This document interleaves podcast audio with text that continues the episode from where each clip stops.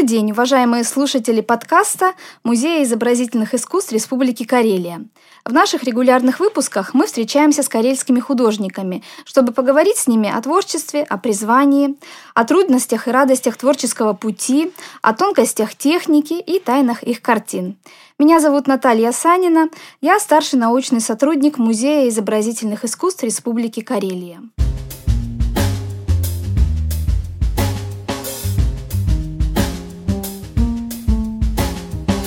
Сегодня мы продолжаем цикл бесед с карельскими художниками. И сегодня в гостях у нас художник Борис Равильевич Акбулатов.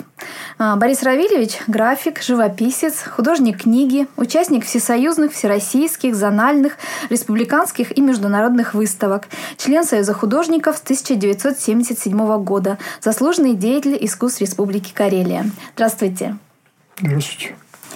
Ну, наверное, начну я задам первый вопрос. Расскажите немножко о себе. В какой семье вы родились, в каком городе, кто были ваши родители? Родился я в поселке Ладва, это недалеко от Петрозаводска, 60 километров. Вот. Потом я жил в Беломорске несколько лет в детстве. Потом снова переехал в Ладву. А уже потом мама окончательно переехала в Петрозаводск. Вот. И здесь прошла, так сказать, мое в основном детство, предшкольное детство, потом школа. Здесь, в общем, и все остальное до сих пор вот я здесь обитаю, в Петрозаводске. Угу. А чем занимались ваши родители? Социальное происхождение мое, наверное, рабочее крестьянское, так можно сказать. Потому что, сами понимаете, родился я в Ладве. Мама у меня из крестьянской семьи. Вот, она родилась в Ладве. А папа мой, он не местный. Он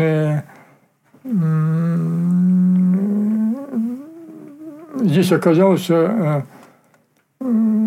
по воле судьбы военной. Угу. Он воевал. И последнее ранение, которое он получил в 1944 году, его отвезли в Онегу, в госпиталь Онегу. Там он подлечился. И потом уже его отправили сюда, под Петрозаводск. Где-то он в поселке Деревянный. Деревянным служил, дослуживал. Там, как оказалась, моя мама. Вот. Она вообще-то педагог, детский педагог. В детском доме там работала. Там же они и поженились. Вот. А потом переехали в Ладву. В Ладве жили. И там я родился. Мои... к сожалению, так получилось, что... Папа у меня недолго с нами жил, потому что его ранения, которые получил, несколько ранений получил на время войны, сказались на его здоровье. Вот. И его родственники увезли к себе в Узбекистан вылечиться. И так получилось, что он там остался. Я по существу без отца и рос. Вот. Но все остальное время я прожил здесь, в Петрозаводске.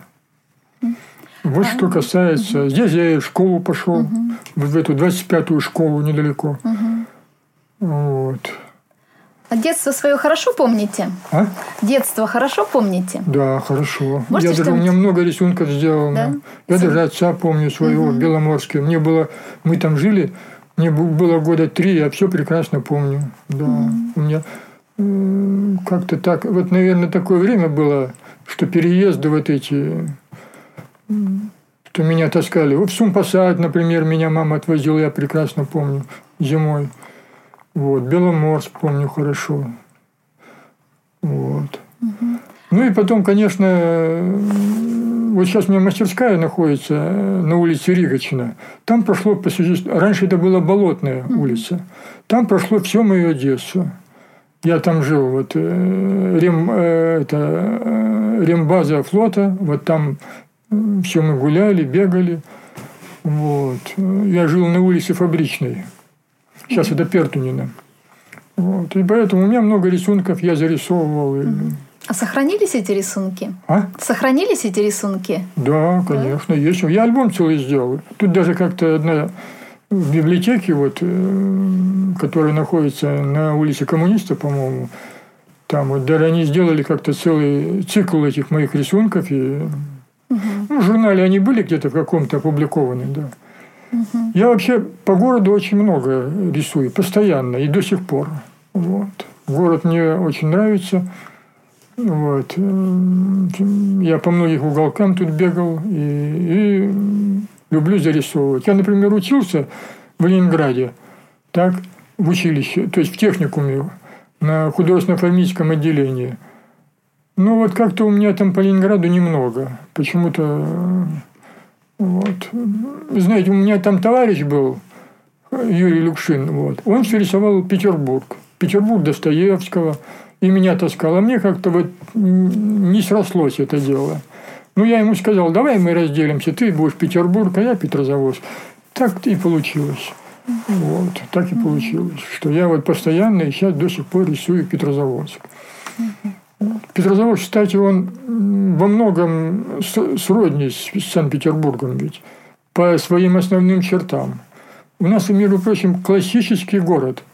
Петрозаводск. Это классический. Вот мы с вами говорили о памятниках. Почему там надо поставить Петра? Потому что это классика. В классике все органично и существует, и долговечно. Вот. А Владимир Ильич Ленин тоже памятник интересный. Вот. Но это модерн, понимаете, советский модерн. Он требует другого места. Угу. Вот так. Это моя точка зрения такая. Как ее решат в будущем, это уже все будет по-другому. Кстати, исторически, между прочим, Владимир Ильич Ленин, памятник Ленину, по времени уже стоит больше, чем стоял памятник Петру там. Угу. Знаете, и намного причем. Так сказать, он даже долгожитель. Но он занимает все равно не свою квартиру. Так что вот так. А скажите, пожалуйста, в детстве вы сразу видели себя художником? Или какие-то, может быть, другие у вас были предпочтения, интересы? Да нет, конечно, нет. Я, кстати, мечтал стать моряком. Я даже ходил в клуб моряков, вот, который был на набережной, вот туда ходил. Целый год ходил. Там все мы изучали морское дело. Да, я очень... Потом рембаба. Я это очень любил, морское дело. Но у меня, видите, у меня слух плохой, так, и поэтому меня в речное училище забраковали. То есть я не мог поступить. Поэтому я пошел по другой линии, так сказать. Но мне рисовать всегда нравилось. Я всегда любил. Очень любил, да, всегда. В основном, конечно, срисовывал там. Вот. А вот годы обучения в Ленинграде, у вас какие воспоминания о тех годах?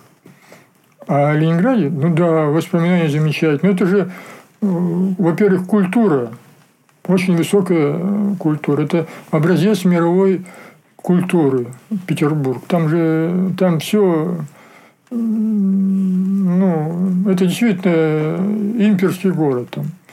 Все черты его высокая, то есть образец высокой культуры. И не только изобразительная культура, а вообще архитектура, а музыка какая вот. Меня классный руководитель там все приучало. Ты сходи вот в Капеллу послушай, в БДТ сходи, вот, в другие театры все. Приучало меня, да. Там очень много культурных, очень большой культур. Там культурный слой людей очень большой. Вот я что чувствовал все время в отношении с Петрозаводском даже. Вот. Ни с другим не мог не сравнивать.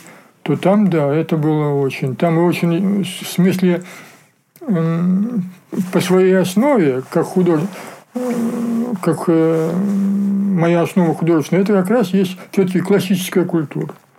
Я вот все это, вот, сколько мог, я впитал это. И на основании этого я, в общем-то, все и оцениваю. Угу. А скажите, пожалуйста... Извините, перебил. Но я, между прочим, как художник-то начинался все-таки здесь. Я ходил во дворец пионеров сюда. Угу.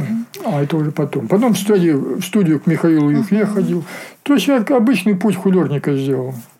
Детская школа у нас не существовала, а вот были только вот студии. Дворец, студия во Дворце пионеров и студия народного творчества при Министерстве культуры. Вот все. Помните ли вы свою первую выставку, где были представлены ваши работы? Честно говоря, я даже не помню. Потому что у нас было много выставок. Я еще когда учился, я помню, в Таврическом музее у нас была выставка. То есть, не музей, а дворце. В Таврическом дворце. У нас постоянно возили.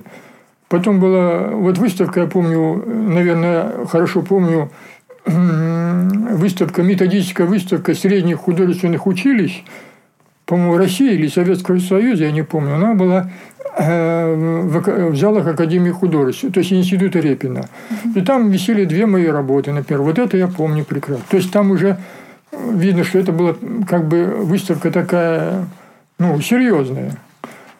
Вот. А так, чтобы, ну, вот,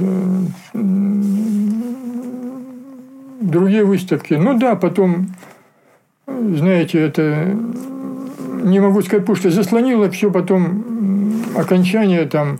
То есть, армия заслонила, потом бытовые проблемы, потом надо было поступать в институт в Москве. И как-то все вот это заслонило. Так. Но первую зональную помню. Первая зональная выставка вот в Вологде была у меня. Там мои работы были. Да, вот это есть. Это, кстати, да, это первая выставка. А вот какие у вас ощущения, как у художника, вызывает зритель, который смотрит ваши работы? Как-то? Так самые положительные. Как же, если зритель смотрит, значит, он что-то там находит. А важна вам оценка зрителя? А? Что они говорят о вашей работе? Насколько это важно? Нравится, не нравится? Нет, иногда и нравится, если хвалят, а не нравится, когда ругают, допустим. Но, в смысле, если есть такие оценки, то это только стимулирует, как говорится. Но это обычное дело. Скажите, пожалуйста, какая основная тема ваших работ? Есть ли одна или их много? Знаете, вообще-то художник пишет всегда одну свою картину. Это тот образ, который есть у художника. Вот какой-то у него личный ну, личность художника как состоялась, если, да, вот, то у него всегда пишет какой-то один свой образ. Вот. Но в этот образ он вкладывает многие наблюдения, которые он видит в жизни, понимаете? Вот наблюдает, потом формулируется в его образе все это. И получается вот что-то такое интересное, понимаете? Мне кажется, вот так. Потому что, ну, я, например, художник по профессии, по своей, художник книжный. То есть, я должен иллюстрировать текст. Понимаете? Это все-таки зависимость какая-то. Это не является моим внутренним существом. Мне надо передать вот образы, которые делает там писатель или народный эпос. Что. Вот. И вообще, надо сказать, что ведь это художник, сам по себе художник проявляется не тогда, когда он закончил, допустим, училище или институт художественный, или еще какое-то художественное учебное заведение, студию какую-то. Все возникает потом. Даже не через год, не через два, вот через несколько лет. Вот, например, у меня вот, я тоже училище, то есть техникум закончил, но меня сразу в армию призвали. Так обидно было, казалось, что вот, ну, все, выучился, там что-то уже, какие-то художественные идеи, а тут пошли в армию. А там другая совсем жизнь. Вот. Но все равно наблюдение, потом складывается, вот там вот, например, у меня... Такой какой-то переворот и произошел, что вот что надо видеть образами. Не обязательно все зарисовывать с натуры, там, или надо это всю жизнь переводить в образы. Вот вообще мы должны говорить о сути искусства. О сути. То есть не о внешних его проявлениях, а о сути. Для чего оно, собственно, откуда оно рождается и для чего нужно. Вот. Вот. Это же ведь не натуральная жизнь, которая, не натурализм какой-то. Это образ мышления человека. Он присутствует у многих. Только не все формулируют его в какую-то форму. А вот художнику... В армии, например, я не мог рисовать, понимаете. Все наблюдаешь, пластику, там все... Вот. И все это выливается в какие-то формы. Они вот так тебя будоражат. Ну, надо их только найти, понимаете. Это тоже дело непростое. Наверное. Но ведь у вас появилась как раз солдатская серия, целый цикл работ. Да, после этого. Угу.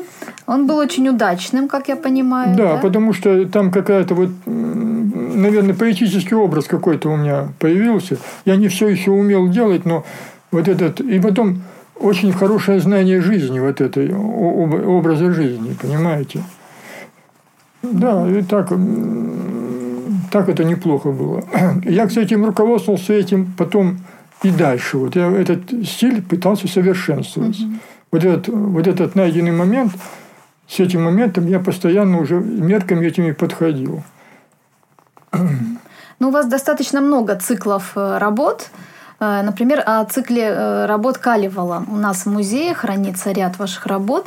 Расскажите, пожалуйста, как вы над ним работали и как Калевала появилась в вашей жизни? Да, Калевалу я как бы знал много. И когда еще учился в Ленинграде, что как-то мы... Да я книгу там купил один раз на развале, купил книгу Калевала с оформлениями... Курдова, художника Курдова, очень старая. И меня заинтересовало, я графикой как бы занимался, а он графически был. И мне это интересно было. Я посмотрел, как он природу нашу там изображал, и там, пока я еще суть не знал Калевалы, все равно она у меня лежала постоянно. Была эта книга, да. Ну, я как-то... А вот когда увидел, иногда на каникулы приезжал я вот в Петрозаводск из Ленинграда, так, и всегда ходил в музей изобразительных искусств. Я один раз пришел в музей, наверное, вот, и увидел, кстати, первые работы Тамары Юфы. Вот это я запомнил. Думаю, у меня, лежит Курдов там. А тут так неожиданно, так, знаете, тоже она в черно-белом варианте. Потом у нее там был пейзаж Ладвы, знаете, это мой родной пейзаж. И мне очень понравилось так. Вообще, это было восхитительно просто, как она вот сделала. Я эту выставку до сих пор помню в музее, да. Но я все равно от этого не значит, что я стал делать. Это потом.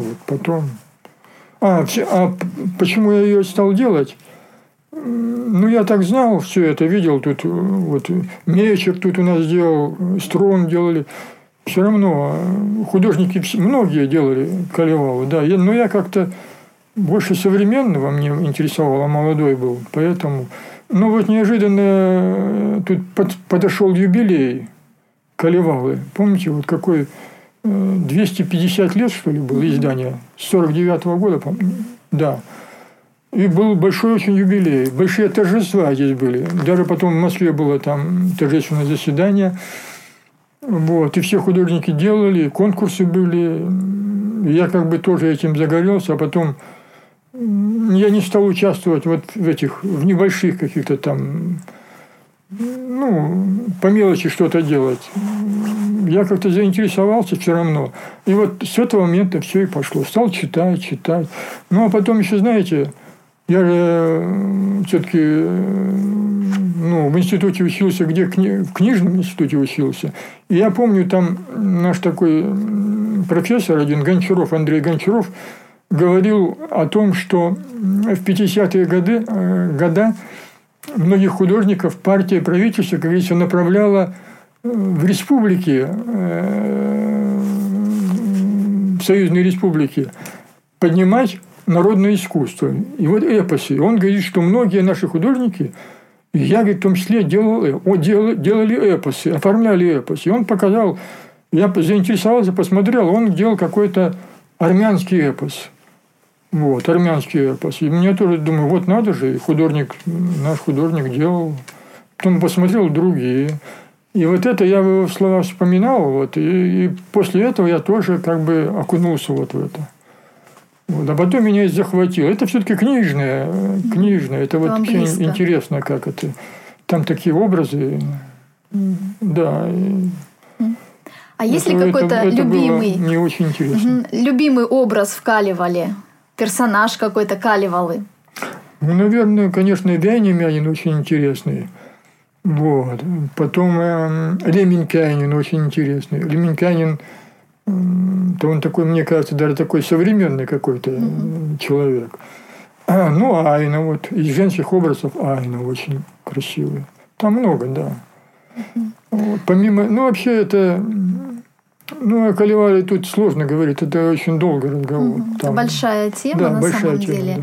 А вот тема, история Петрозаводска, да, тоже она очень интересная, тоже у нас есть много работ, посвященных этой теме. И Петрозаводск, и Петр Первый. Вот что вам интереснее, образ города или личность Петра Первого в ваших работах?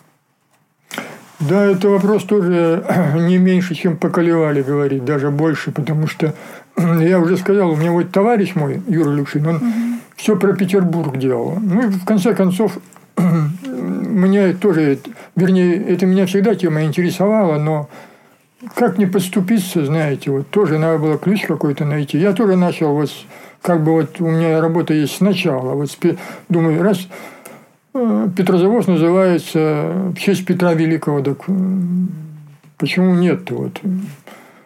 Видите, вот. Поэтому эти вещи, вот Петр Первый, неотделимы.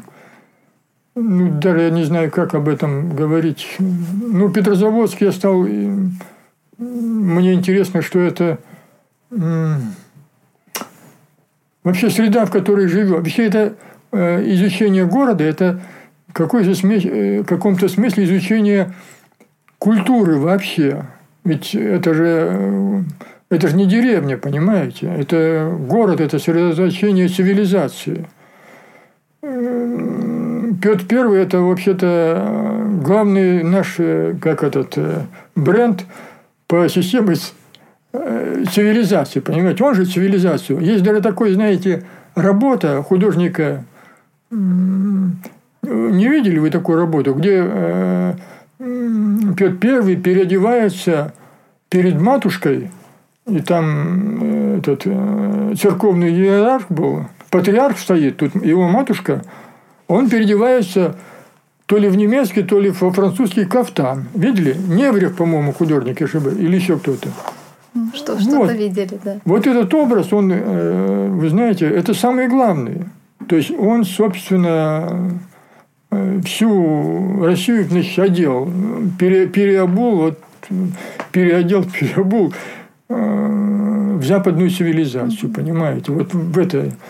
То есть, у нас по существу с Петра Первого пошло две культуры. У нас ведь вообще-то две культуры и существуют до сих пор. Вот. У нас одна культура – это академическая. Он, кстати, ввел и академическую культуру. Да, вот. Вот. И еще древнерусская культура. Такая растительная, понимаете? Орнаментальная, растительная. Там, вот. Близка вот миру Калевалы, да, вот где-то. А Петр Первый, вот где-то точки, вот от этого и надо танцевать. То есть, вот Петр стоял у нас на площади, это и была главная точка вообще города. Собственно, от этого... Это не значит, что он там построил город, а то, что все идет оттуда. Как бы... И вот это вот интересно изучать. Смотришь вот эти архитектуры особенно. Вот. Сейчас, правда, все немножко изменилось, так пошло вот. Но все равно вы город рисуете много и часто, да, рисуете. Да, я до сих пор рисую город. Да, до сих пор прихожу, у меня очень много. Я вот делаю, вот, и даже зимой недавно все время делаю город. Это очень интересно. Другое дело. Есть некоторые художники тоже вот делают. Но как-то художников у нас маловато все-таки. Вот. Вот. Эта тема все-таки почему-то мало присутствует. А в какой технике вам лучше работается? С какими материалами? Я художник, стремлюсь быть художником универсальным. То есть, художник должен работать всеми материалами. Да, и во всех жанрах. Я вот так считаю. И вообще, дело в том, что я художник книги, например, да, поскольку иллюстрацию делаю, что там надо рисовать все, надо рисовать. И надо рисовать людей, портреты, дома, животных, там, деревья, растительности, море, речки. Все надо рисовать, уметь. Угу. То есть, надо быть универсальным, понимаете? Меня, вот, например, так учили, преподавали, что надо быть именно вот так. Угу. Ну, вы иллюстратор книг. Есть ли у вас, наверное, любимая книга, которую вы иллюстрировали? Или несколько книг? Вообще, я люблю поэзию иллюстрировать. Я прозу как-то у меня не получается. Я вот Калевала, почему у меня и получилось, потому что я люблю. Вот. А так, любимых книг... Да, пожалуй, у меня таких много любимых книг, очень много. Я даже затрудняюсь, что и сказать. Ну, мне очень нравится Лев Толстой, как иллюстрировал его Пастернак, например, делал из того времени. Из западных художников. Билибин мне нравится. Вот. А из западных художников очень нравился мне Гюстав Доре, например. Для меня это был еще в Ленинграде, когда я увидел это, как образец вообще художника книги, образец. Причем очень талантливый. Это... Вот Гюстав Доре, он, кстати, и проповедовал, что он мог нарисовать исключительно все, что можно. Это дар такой был. Вот примерно у меня такие образцы были. А те книги, которые вы лично иллюстрировали, есть любимые? Вот вы иллюстрировали Достоевского, мне очень нравился Афорт, графика, гравюра, линогравюра. Я очень увлекался гравюрой. Вот. Но потом, знаете, мне, когда иллюстрировать стал книги, видно, что недостатки, что все-таки черные, это все-таки несколько архаичный взгляд на иллюстрирование. Все, цивилизация развивается, все печатные все формы уходят, а остается, в общем-то, то, как человек видит. То есть, все в свете в основном. Поэтому я сейчас как-то вот перестроился и больше сейчас уделяю внимание колориту.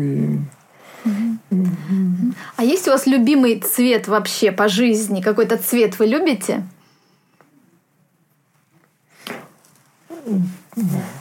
Ну, любимый цвет, вы знаете, это фантазия вообще-то. По-простому это краска есть. Любимая краска, например. Цвет у нас воспринимают... А цвет – это многосложное понимание цвета, понимаете? Это больше лучше говорить о колорите, чем... Вот любимый колорит какой-то там золотистый, допустим, да? Там, или еще говорят перламутровый, там... Вот для художника вот это главное. А какой цвет? Это для дизайна, наверное. Вот. Ну, какой у вас любимый колорит? Есть такой? Колорит какой любимый? Ну, я одно время любил холодный колорит, голубоватый такой. Знаете, цвет близок к воде, вот, небо и вода. Вот. У них там тонкости разные, вот колорит такой. Ну, вот холодноватый такой, да. И мне даже кто-то художников сказал, ты все любишь синий цвет. Георгий Адамович, по-моему, Стронт мне сказал, все, да, действительно такое. А потом, когда я увлекся вот действительно колоритом, по-настоящему, то да, это проблема, когда я понял это. Ну, а вообще это у нас природный цвет же. Ну да. Цвет неба, вот он влияет на все. Борис Равильевич, скажите, пожалуйста, бываете ли вы на пленэре? Ездили вы на пленэры? Какие были впечатления от поездок? Рисование на природе.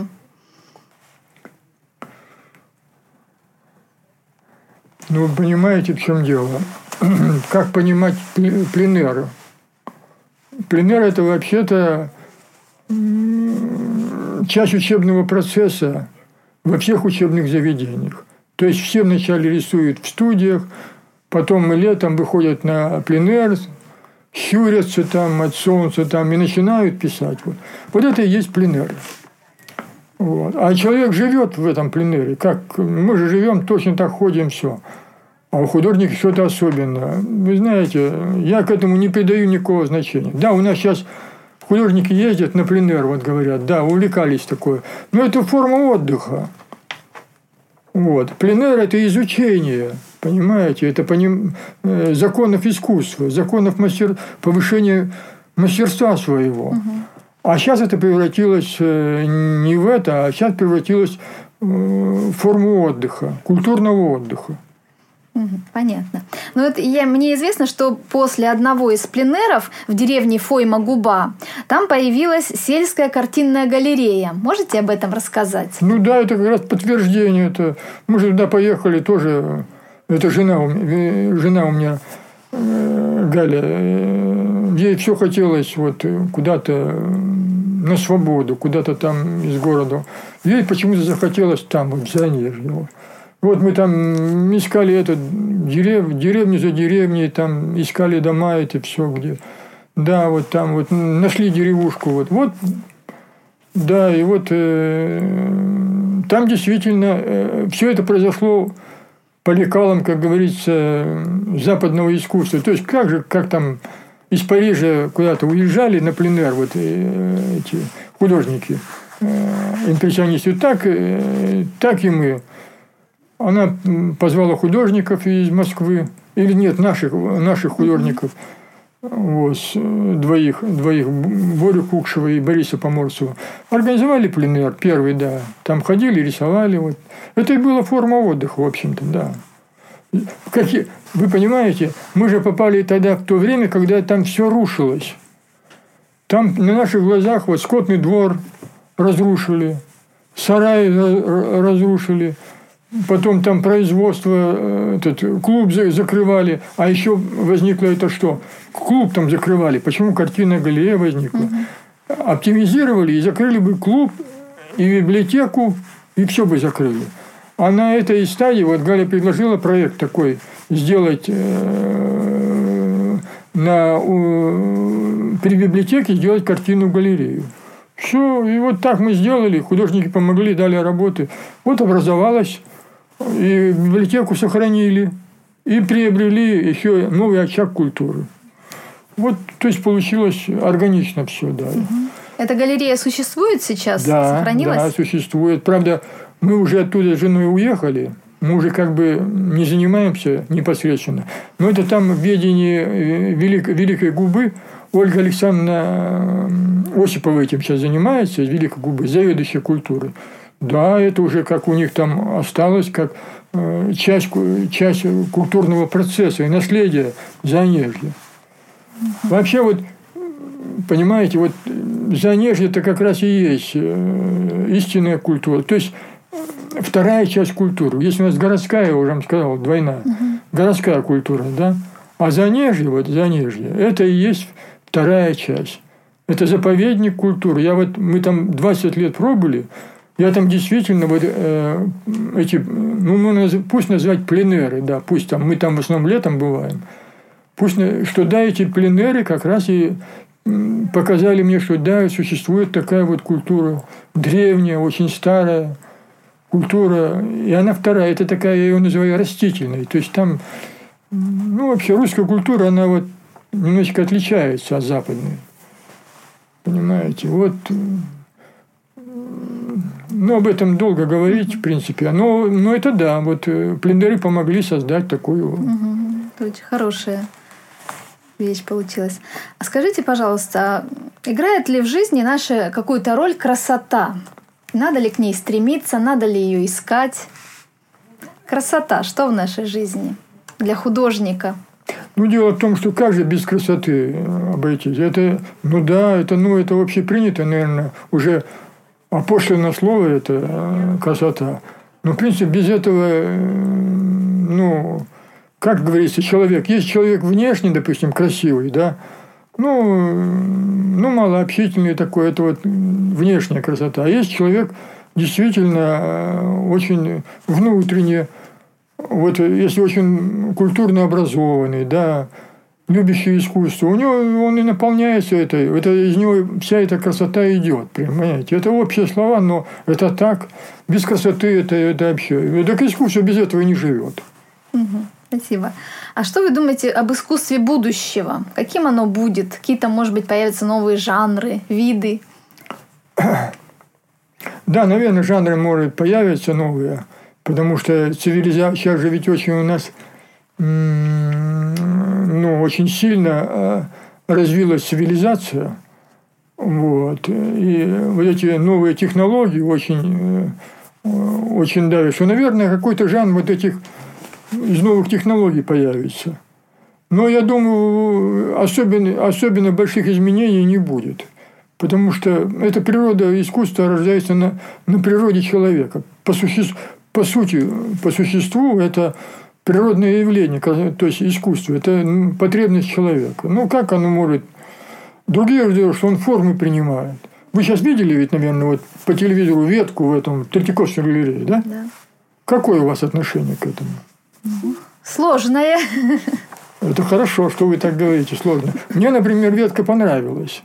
В принципе, она совпадает с моим внутренним взглядами на это дело. Вот. Другое дело, этот монастырь, Андрей Монастырский, по-моему, автор, да. Вот. Другое дело, что он его привязывает к западному процессу, понимаете? Как бы вот... Как артефакту какому-то. Вот. И концепцию там накручивает. А для меня это понятно, ветка. Очень хорошо он нашел с веткой этого Александра Ивановна. Это вообще, ветка – это вообще признак, вообще вся русская, древнерусская культура, она вот на этом и строилась, между прочим. Вот такое мое мнение. Угу. Поэтому здесь такой вопрос, правильно вы сказали, неоднозначно. Да.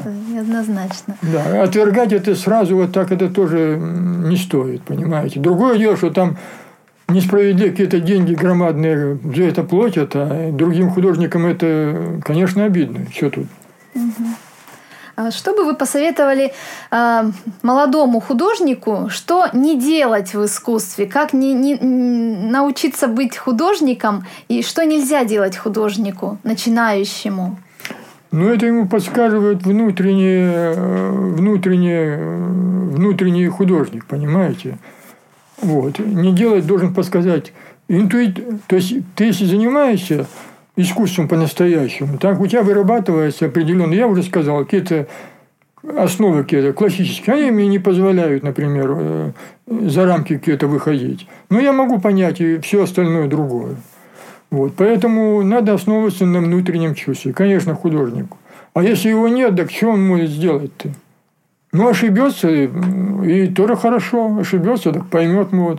А не поймет, так ну, что делать? Совет давать тут, вы знаете, я преподавал, это бесполезно. Это... Можно только научить каким-то приемам, вот, а уж что в нем разовьется, на это он сам будет ориентироваться. Ну и расскажите, пожалуйста, о ваших творческих каких-то планах, есть ли какие-то задумки по поводу работ новых? Ну, какие сейчас могут быть планы? Все уже, возраст подпирает, понимаете. У меня даже уже членских взносов не берут. Все из-за художника. Все, как тираж вышел, понимаете, художник, по идее. Но это я шучу, конечно. Но а вообще-то планы, как у всех художников, такие же. То есть самосовершенствоваться, то есть работать и дальше. Да, это не процесс непрерывный. Познание, так сказать, вот, сути искусства – это беспрерывный процесс. Он видоизменяется только, понимаете. А сейчас, кстати, очень много вот этих видоизменений. Они даже… Вообще у нас художники спорят друг на друга. А на самом деле это же хорошо, это же богатство. Вот только другое дело, что у нас государство от этого немножечко отодвинулось, понимаете. Тут художнику от этого очень тяжело. Ну и что бы вы хотели сказать человеку, который собирается стать художником? Какие бы, может быть, слова вы сказали, кто хочет стать художником настоящим? Как Владимир Ильич Ленин, учиться, учиться и учиться пойти. Без этого художник просто не может быть. Самоучка может быть, самоучка. Или там любитель искусства может быть. А художником настоящим, я уже сказал, он... Без учебы он все равно уже потом... Нет, ну, бывает, конечно, сейчас, что сверхталантливый. Не, вы знаете, я вот по поводу учебы кого-то или кому-то учить, я уже это не могу вам здесь помочь. Понимаете? Пусть это занимаются другие. Потому что это настолько субъективно, что я могу сказать, а может, это не так. Ну. Понятно. Спасибо большое, Борис Равильевич. Сегодня мы беседовали с карельским художником Борисом Акбулатовым. Мы желаем вам здоровья, ярких творческих планов, интересных сюжетов и новых работ. Спасибо вам большое за то, что вы к нам пришли. Спасибо, что меня пригласили. Вам желаю тоже больших успехов. В смысле сохранения и развития нашего искусства. Спасибо.